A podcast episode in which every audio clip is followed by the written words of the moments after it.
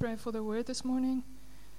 Pray that we will receive from you and that we would really be able to enter your rest, be able to acknowledge who you are and who we are in you. We pray for new revelations. We pray that you come and speak to our hearts, Lord. Open our ears, open our eyes, open our understanding. Thank you that it is your desire to make yourself known to us, Lord. Thank you for your presence. Amen.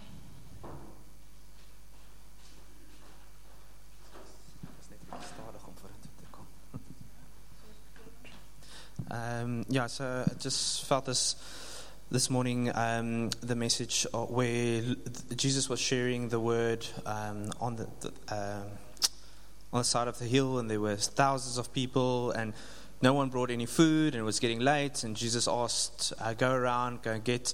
See if there's any food, and there was only a couple of loaves and a couple of fishes, and the miracle where Jesus just broke the, the um, broke the bread and, and shared the fishes and how it fed thousands of people.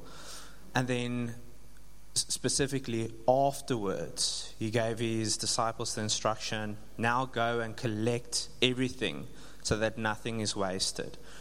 And this morning, while praying, I just felt like as we go through life, there's little breadcrumbs, um, which represents the, the Word of God uh, these little things, these little moments in life that's bringing us closer and closer and closer to, to Jesus. Because if we had to take the whole a bite out of the whole loaf that is Jesus, we would die because it's just too much. We, we can't even comprehend. And um, the, what the Lord's just putting on my heart is don't let don't leave any crumbs on the floor. Just like he, he instructed his disciples to gather everything so that nothing goes to waste don't let any crumbs that lies on the floor stay there. Pick it up, eat it, because Jesus had put that um, on your road in order to give you sustenance and to give you strength for the day. Hallelujah. Thanks, Valalam, for your obedience, because that is what I'm going to be preaching about. um, we actually also shared that story on outreach with the ladies on Friday night, so it's um, been on my heart for a while. And it really speaks about fullness and abundance and satisfaction. Jesus is enough, right? So, I titled this morning's service Living at Rest. And the short is that we can only find rest in Jesus Christ and that we can enjoy every moment of life. So, I'm going to start by telling a little Bible story, but I want you to imagine it. So, use your picture brains. The story plays off just after the death of Jesus. Jesus died a horrible, horrible death on the cross. And uh, I like to imagine when I think of it, what was the atmosphere like in Israel? There was an earthquake, three hours of darkness, and the veil of the temple tore. People must have wondered if he was indeed the Messiah. What were the news headlines or the gossip stories in those few days after his death? Did they say things like, I told you so, or I knew he was actually the Messiah? Or were they just quiet? I would assume the disciples were rather quiet, devastated, sad, confused. Then he rose again. They found the grave empty after three days. And that's not something we hear about or read in the news every day, but can you imagine what the rumors were? Especially for those who were still in denial. Jesus now appeared to his people after his death I don't know if it's freaky or scary, or maybe they were just overjoyed to see their Lord again. They walked with him for three years and spent so much time with him. They really loved him, thought they'd lost him, and now he's back. Imagine all that emotions and thoughts and all the ideas they had going through their minds at that stage. So, the story I want to tell follows on that setting. Peter says to his buddies he wants to go fish. They were fishermen before they left everything and started following Jesus. So I've heard many interpretations of this idea of them going to fish. It might have been because they were fishermen and they needed an income. Or I've heard it preached that they went back to their old ways and that they'd lost hope. Peter had denied Jesus, and he was probably not sure about his future with the Lord at this stage. But I like to think that at least for now, they went fishing for fun. They enjoyed fishing. So I like to picture this group of men, even boys, they were young, but even if they were older, we all know that every man has a little boy inside of him. So they were really good friends and they enjoyed each other. And here they're going out on a boat to go fish. They went through the night and caught nothing. Now, again, they're fishermen. They know the sea, they know the fish, they know the tricks of the trade. They were probably not very impressed with the fact that they haven't caught anything. But somehow, they still enjoyed it. Have you ever seen on the beach how those fishermen can stand for hours and hours or sit with that rod and just wait? Sometimes they catch one fish after many hours, and sometimes they catch nothing. But they go again and again and again. They love it, they do it for fun. So these boys are out on the boat, testosterone flowing, it's early morning hours, they haven't caught anything. And someone from the shore starts giving them advice on how to do this better. Again, something you see often when the boys are out having fun. They advise each other and encourage each other, and somehow the person giving the advice seems to always know best. I think it might be part of the fun when the guys are out playing to think up ridiculous ideas and try it out as if it would actually work. He wants them to throw their nets out on the other side. I don't know how it's at all possible that there'll be fish on the other side of the boat if there's no fish on the side of the boat. And I'm sure these professional fishermen thought, mm, okay. But they did it anyway, and the fish streamed into the net. Too much for them to even take to shore with their little boat. Then John says to Peter, Hey, Peter, it's the Lord. And now an interesting thing happens. Maybe just switch off your picture brain for this. Peter puts his clothes on, jumps off the boat, and runs or swims to Jesus through the water. He had less clothes on on the boat while they were fishing than what he could swim to Jesus in. I've heard that men find some kind of joy in walking around in their underwear. Um, I don't get it, but apparently Peter did.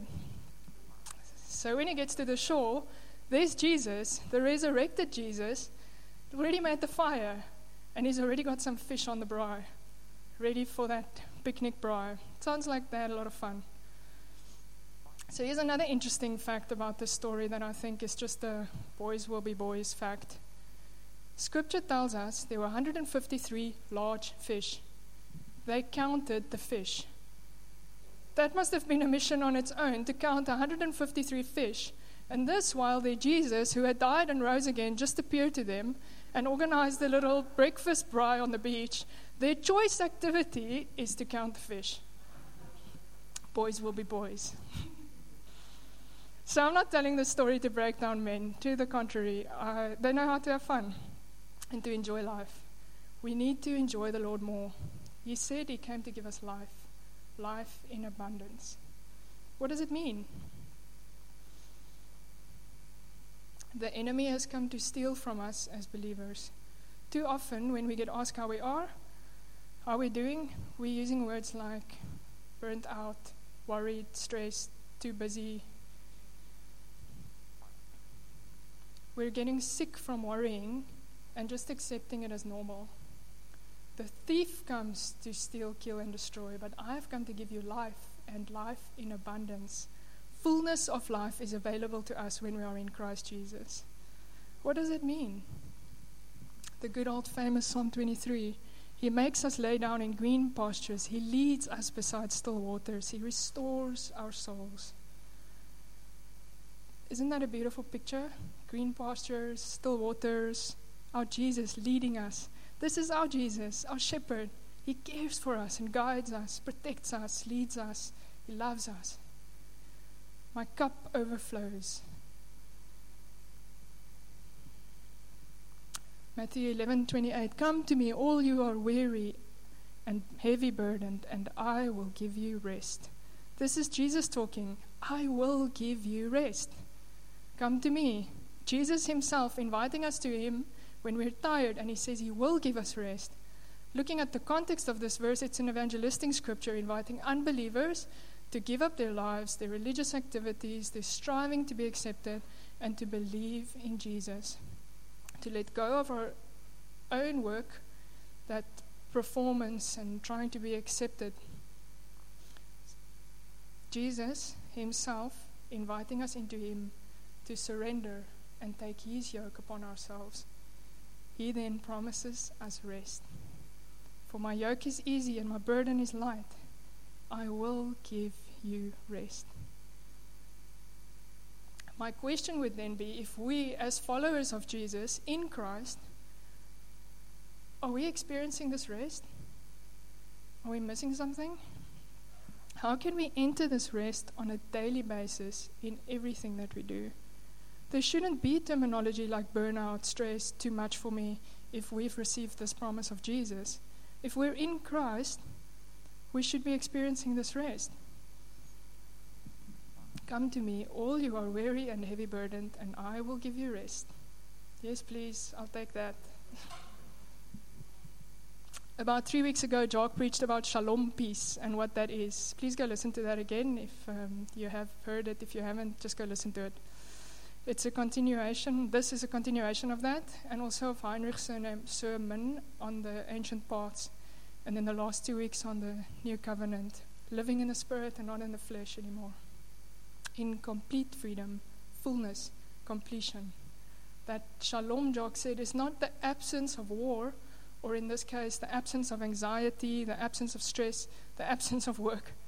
Shalom talks about wholeness, fullness, completeness, contentment. It's an overflow, that abundant life Jesus promised. There's no lack in Christ. We've been given everything we need for life and godliness. The Lord is my shepherd, I shall not lack anything. My cup overflows. I want us to reconsider these promises of God today and figure out why we so often end up feeling restless. I need a holiday, I need sleep, I need a break. Sleep and holiday and a break is of the Lord. There's absolutely nothing wrong with those things. It's a blessing from God. I praise God for that all the time. really love sleep. Jesus himself demonstrated this to us. He had that fish fry on the beach, or he slept often and he withdrew to solitary places. The problem is not those things. The problem is we're not supposed to reach a point of lack. We sing, all we need is Jesus. But then we say, all I need is a holiday or a good night's sleep or a different job. Even these very good, godly things cannot fulfill us. Our fulfillment is in Christ. I think we're supposed to enjoy life way more. Not just when we go on holiday or when the weekend finally comes. We're supposed to live for the moment in Christ Jesus all the time. So then I'm not going on holiday to fill my empty tank so I can empty it out again. I'm going on holiday with a full tank because I'm constantly in Christ Jesus and He fulfills me. I go while still being in Christ simply to enjoy Him, to enjoy life fully, and to return to continue enjoying life fully. That's what it means to overflow, to have abundant life to not lack anything. The strange thing is, while we're running on empty because of stress or anxiety at work, our sleep and our rest and our holidays also becomes restless. This is how much the enemy has come to steal from us in this area of our lives. Today we're going to contend to take back what is ours rest, peace, joy, contentment, fullness. Jesus promised us these things in the new covenant. We're going to go to Matthew 6. I'm going to start from the back and then work our way back. So, verse 34. Therefore, do not worry about tomorrow, for tomorrow will worry about itself. Each day has enough trouble of its own. I've always thought this is like a little joke in the Bible. Tomorrow will worry about itself, as if tomorrow has the ability to worry. Anyway, the point is, Jesus is speaking do not worry about tomorrow, for tomorrow will worry about itself. Each day has enough troubles of its own.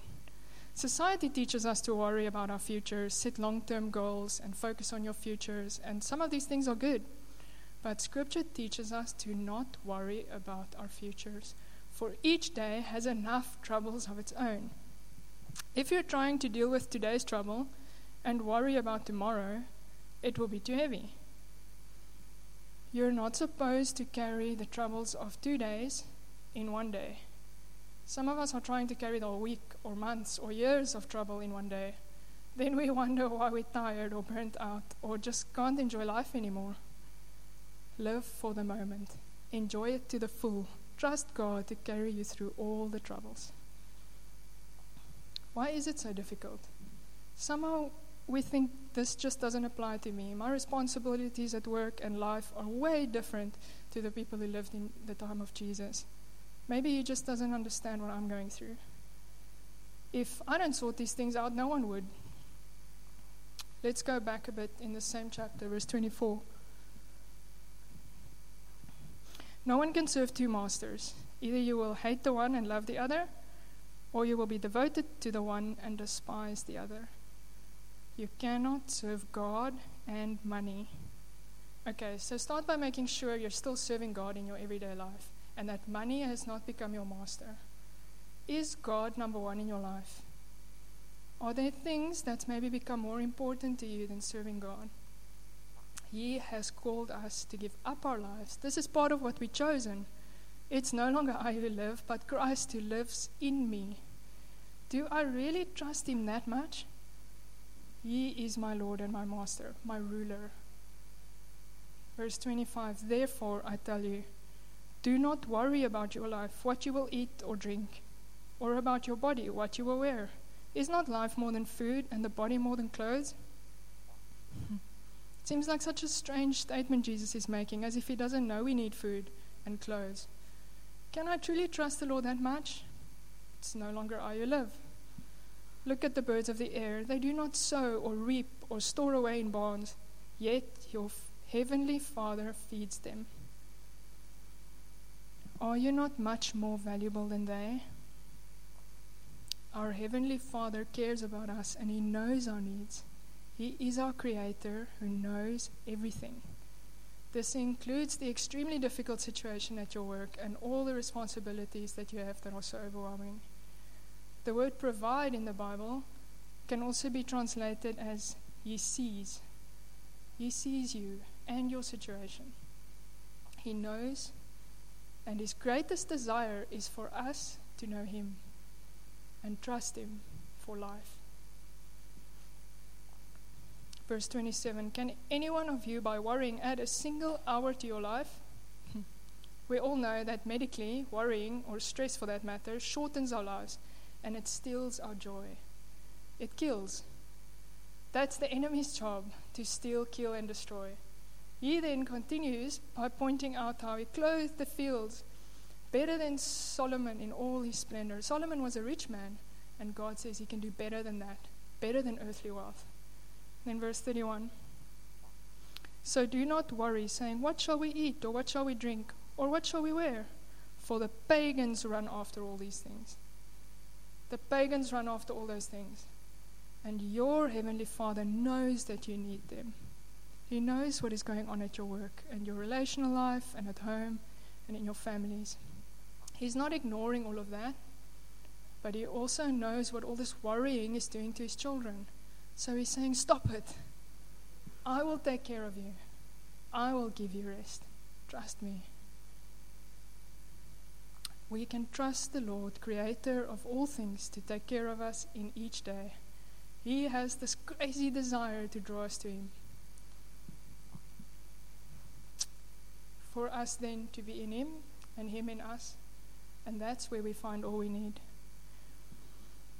Then, verse 33 is the famous one Seek first the kingdom of God and His righteousness, and all these things will be given to you as well.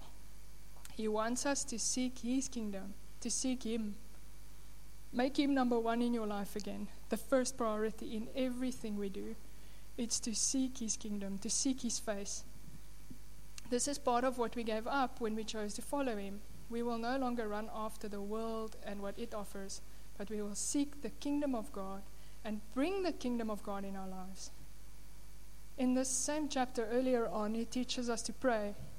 Let your kingdom come and your will be done on earth as it is in heaven. We pray that often. We're living the kingdom on earth. We cannot look and think like the world and still bring the kingdom of God on earth today. The kingdom of God is not a matter of eating or drinking, but of righteousness, peace, and joy in the Holy Spirit. The kingdom of God is here now, today, in us and through us, following Jesus and seeking Him first. The prayer then continues Give us this day our daily bread. This day, living in the moment and enjoying life to the full. Do not worry about tomorrow, for tomorrow will worry about itself. Each day has enough troubles of its own. God knows that each day is full of troubles, and that you and I cannot, we physically don't have the ability to carry more than one day's trouble at a time. When we worry about tomorrow, and unfortunately, many of us are not just worried about tomorrow. We're worried about next week and next month and the end of the year and five years' time and when I get old and my children and their children, and so it just continues. It's too heavy for us to carry more than one day's troubles at a time. He's not saying we don't have to think about our futures or dream about our futures. He's telling us not to worry about it, not to stress about it, to trust Him for tomorrow and to live in today. Give us this day our daily bread. Psalm 119, 105. Your word is a lamp for my feet, a light on my path. He only shows us the next step, and then the next one, and then the next one. This takes a lot of trust. Isaiah 26, verse 3 You will keep in perfect peace those whose minds are steadfast, because they trust in you. He will keep us in that perfect peace. We need to trust in Him and make sure our minds are steadfast, focusing, focusing on His promises and His kingdom. Psalms 28 7 The Lord is my strength and my shield. My heart trusts in Him, and He helps me. My heart leaps for joy, and with my song I praise Him.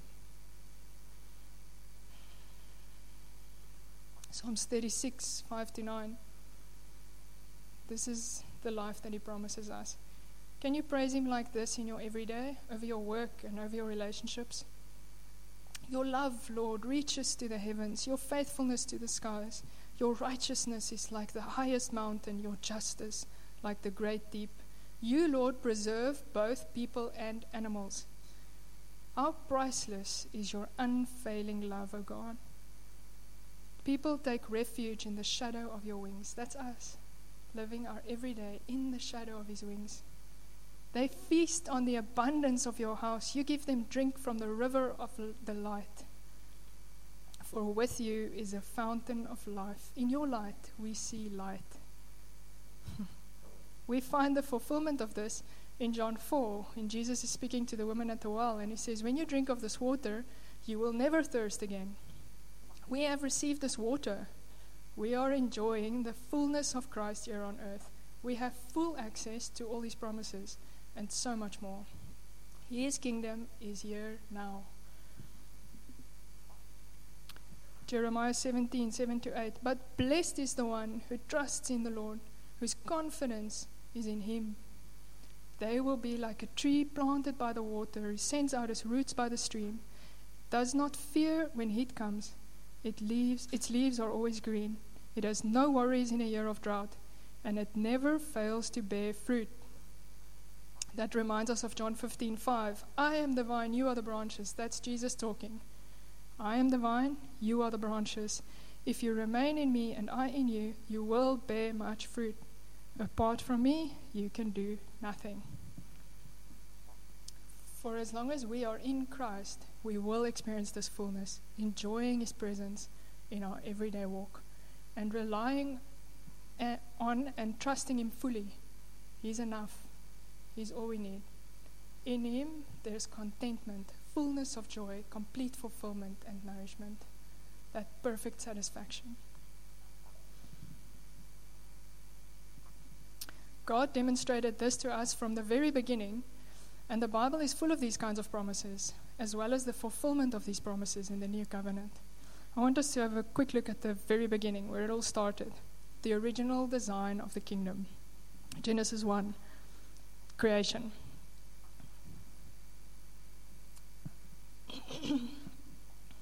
In the beginning, God created the heavens and the earth. I'm going to just quickly summarize the story. We all know it. Let there be light. He saw the light, and it was good. It was evening and it was morning, the first day. The second day, he created the sky by separating the water from the water. He created the land and the sea, and then there's this incredible moment of the water moving off the land as God speaks it into being. And God saw it was good. It was evening and it was morning, the second day. Then God said, Let the land produce vegetation, seed bearing plants, and trees on the land that bear fruit and with seed in it, according to its kind. And God saw that it was good. And it was evening and it was morning, the third day. And then God created the moon and the sun and the stars, and with that, He created time and days, months and years.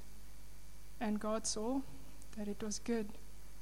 It was evening and it was morning, the fourth day. Okay, I see you're getting the point. He then created the sea animals and the birds in the sky, um, looked back, and said, It is good. And the land animals, livestock, creatures that move along the ground, and wild animals. And he said, It is good. Then he created mankind, male and female, in his image. He blessed them. And then finally in verse 31, he saw that all had had made. And he said, It's very good. He loved creation. After everything he made, he stood back, looked at it, and said, It is good. I love the emphasis he made on each day evening and morning, the first day, and then the second day. And so it's as if God Himself, who is outside of time, came to teach us right from the beginning to live in the moment, living today, and be satisfied in it. It is good. He was satisfied with what He had made. He's content. He created us in His image. And then we can experience that same contentment and that same satisfaction. Can you, after every task you complete, after every day you finish, stand back, look at it, and say, It is good? I'm happy. I'm fulfilled. You look at your calendar and your journal and your checklist, and even if you're not done with it, you have a look and you say, It is good. I like what I'm doing. I enjoy life. Instead, we seem to the, get to the end of the day and think of everything that still needed to get done and everything we didn't get to. There's always going to be more things to do. The list is long. There's always a hundred emails waiting in the inbox and all those unread WhatsApps marked as that you just tick as unread. KPAs, client meetings, birthday parties, shopping, cooking, washing, exercising, moving house. It never ends. All these things can become burdens or complaints. But aren't they all things that at some stage in our lives we chose? Things we've prayed for and trusted the Lord for? Things we actually enjoy and wouldn't want any other way. While preparing for today, I came to the conclusion that the bigger problem is not our busy schedules or full calendars, even though that might be part of the problem. Our real problem is our perspective on these things. Praise God, I get to stop at the shop on the way home. Praise God, I have a healthy family to feed. Praise God for the job I chose and enjoy and that I've prayed for for so long. Praise God for phones and emails and WhatsApps and so many friends in my life. People who care and who need care. Praise God for another opportunity to give, to serve, to be served, to share, to receive, to get wisdom and growth. Praise God that I'm His and He's mine and that we as His people are chosen and appointed by Him to bring His kingdom on earth in our daily lives. Our perspective on our daily lives need to be focused on praise and thanksgiving, living in each moment and enjoying it, looking at every activity and saying, It is good. Then, after six days of creation, comes this very interesting twist. The whole of creation is done Adam and Eve are created perfectly in a perfect garden. They're given this perfect task to fulfill. There's no sin, no death, no worries, no stress, nothing to concern them. There's just joy and fullness of life, excitement and peace. Then comes the seventh day. God rested. Why on earth did he rest? Was he tired? It's Adam and Eve's first day on earth, and they get to rest. God demonstrated to us what it means to rest. He instituted the Sabbath day in this way. It's not a day we need because we're exhausted from the, all the activity. It's a day we get to stop and look back at what we've done and who we are in Him and who He is in us and find that complete satisfaction in everything that we do. It's good. I'm fulfilled. To take a Sabbath rest is not something we do as another activity on our calendars. This rest is a state of being, a state of being filled in Christ and being satisfied with the work we do. It's relational, it's knowing who God is and enjoying Him, believing in Him and trusting Him. In Exodus, when God gives his people the Ten Commandments, he re emphasizes the Sabbath by reminding us where it came about. Before he gives them any commandment, he states, I am the Lord your God who brought you out of Egypt, out of the land of slavery. We're no longer slaves. He has set us free. We are in him now. Slaves don't get a day of rest, they work endlessly and get exhausted and burnt out from working too hard they never get appreciated. They never get a reward for, what the, for their labor. We're not slaves to this world or to our jobs or to anyone else for that matter. He has paid for our freedom. We are set free. He is our master, and we get to rest. Exodus 28 to 11. This is the fourth of the Ten Commandments. Remember the Sabbath day by keeping it holy. Six days you shall labor and do all your work. But the seventh day is a Sabbath to the Lord your God. On it you shall not do any work, neither you, nor your son or daughter, nor your male or female servant, nor your animals, nor any foreigner residing in your towns. For in six days the Lord made the heavens and the earth, the sea and all that is in it, but he rested on the seventh day. Therefore the Lord blessed the Sabbath day and made it holy.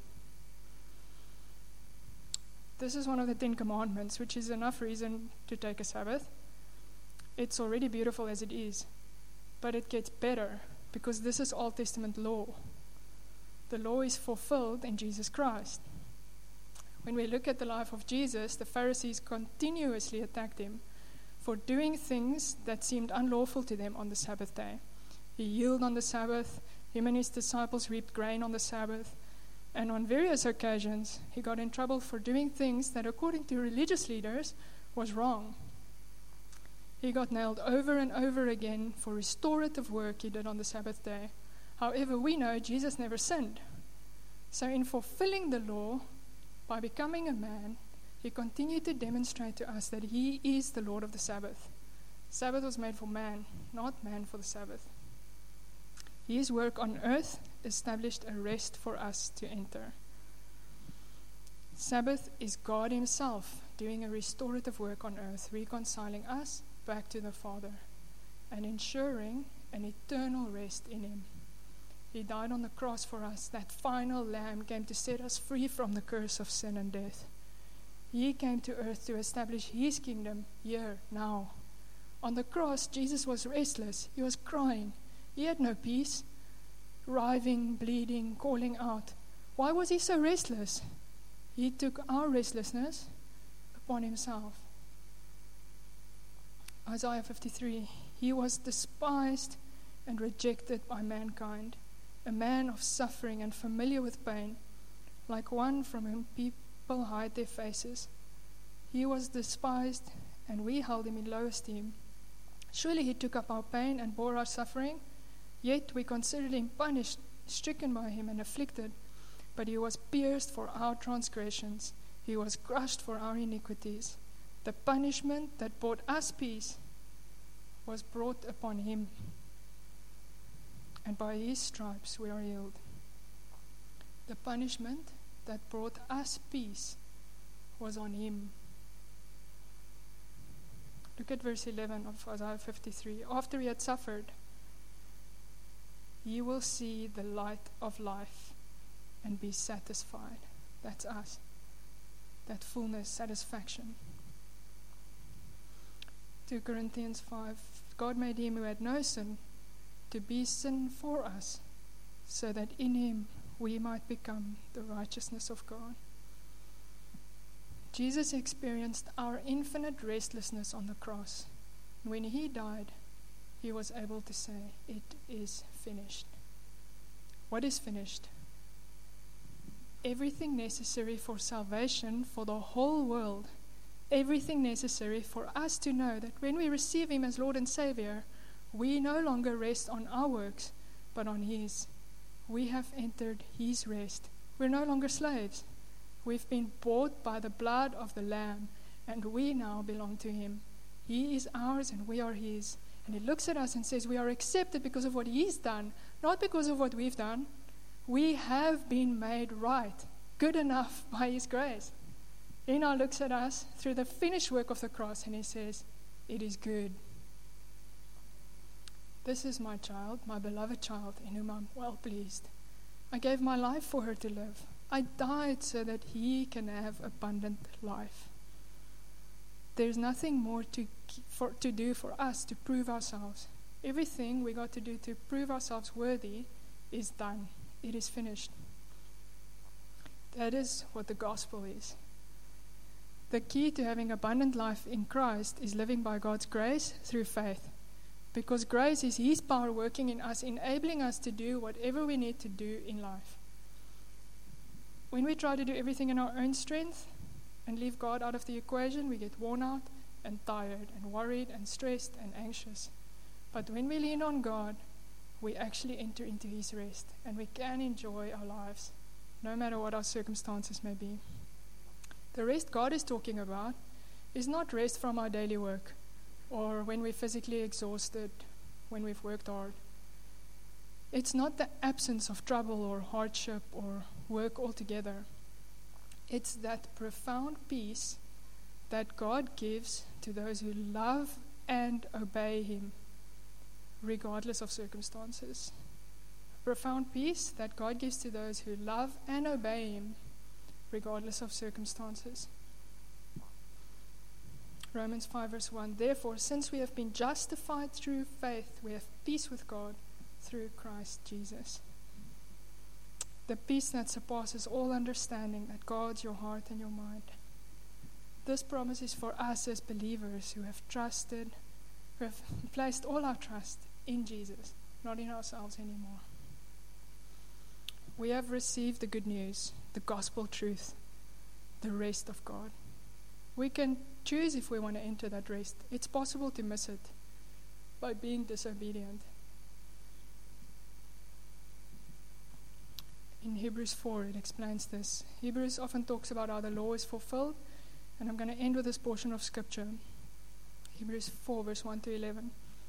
It basically summarizes what I've been saying. So I'm going to read it, but I want you to meditate on it a bit.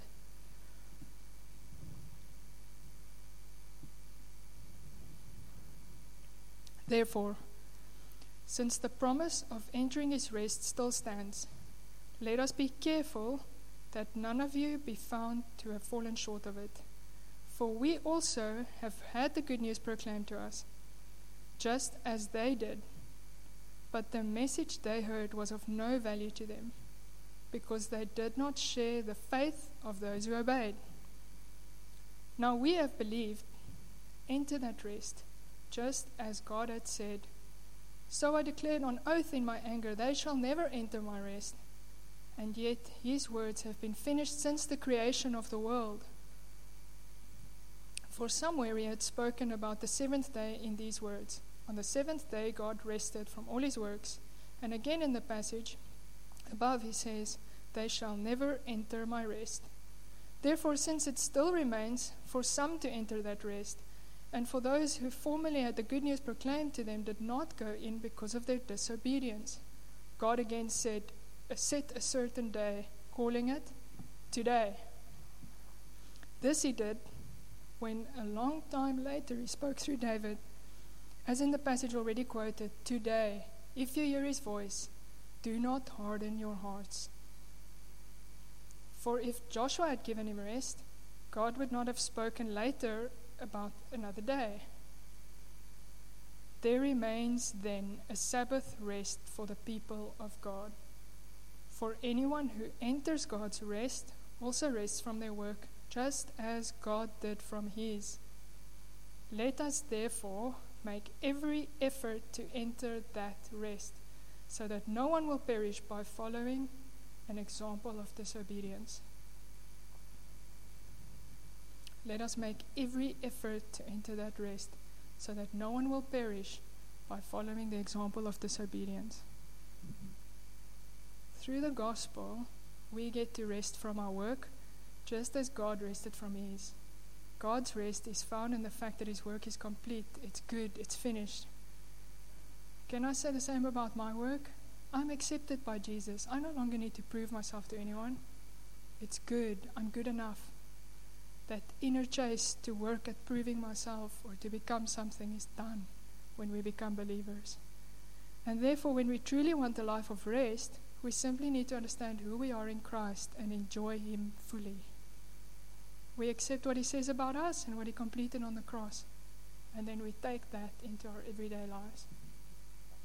If we're supposed to enter rest the way God entered rest, then we need to find that place of fulfillment in our everyday lives. God rested on the seventh day, and we are invited to rest like He did. So we do it to honor that image of God in us, to remind us that there's more to us than what we do. We can't enter rest if there's no point of satisfaction. If we can never say what God said when He rested, it is good, it's finished. The Hebrews writer here is saying that through Jesus, and only through Jesus, can we get rest. Jesus is that point of complete fulfillment and satisfaction. Can we trust Him again and make Him our master once again? And find rest in the fact that we're no longer slaves bought by the blood of Jesus for complete freedom, living at rest with Him. Come to me, all who are weary and heavy burdened, and I will give you rest. We surrender everything once again, and we make Him Lord of our lives once again. He will give us rest, that fulfillment, contentment, wholeness. Can we choose to enjoy life in Christ? Can we choose to have that abundant life?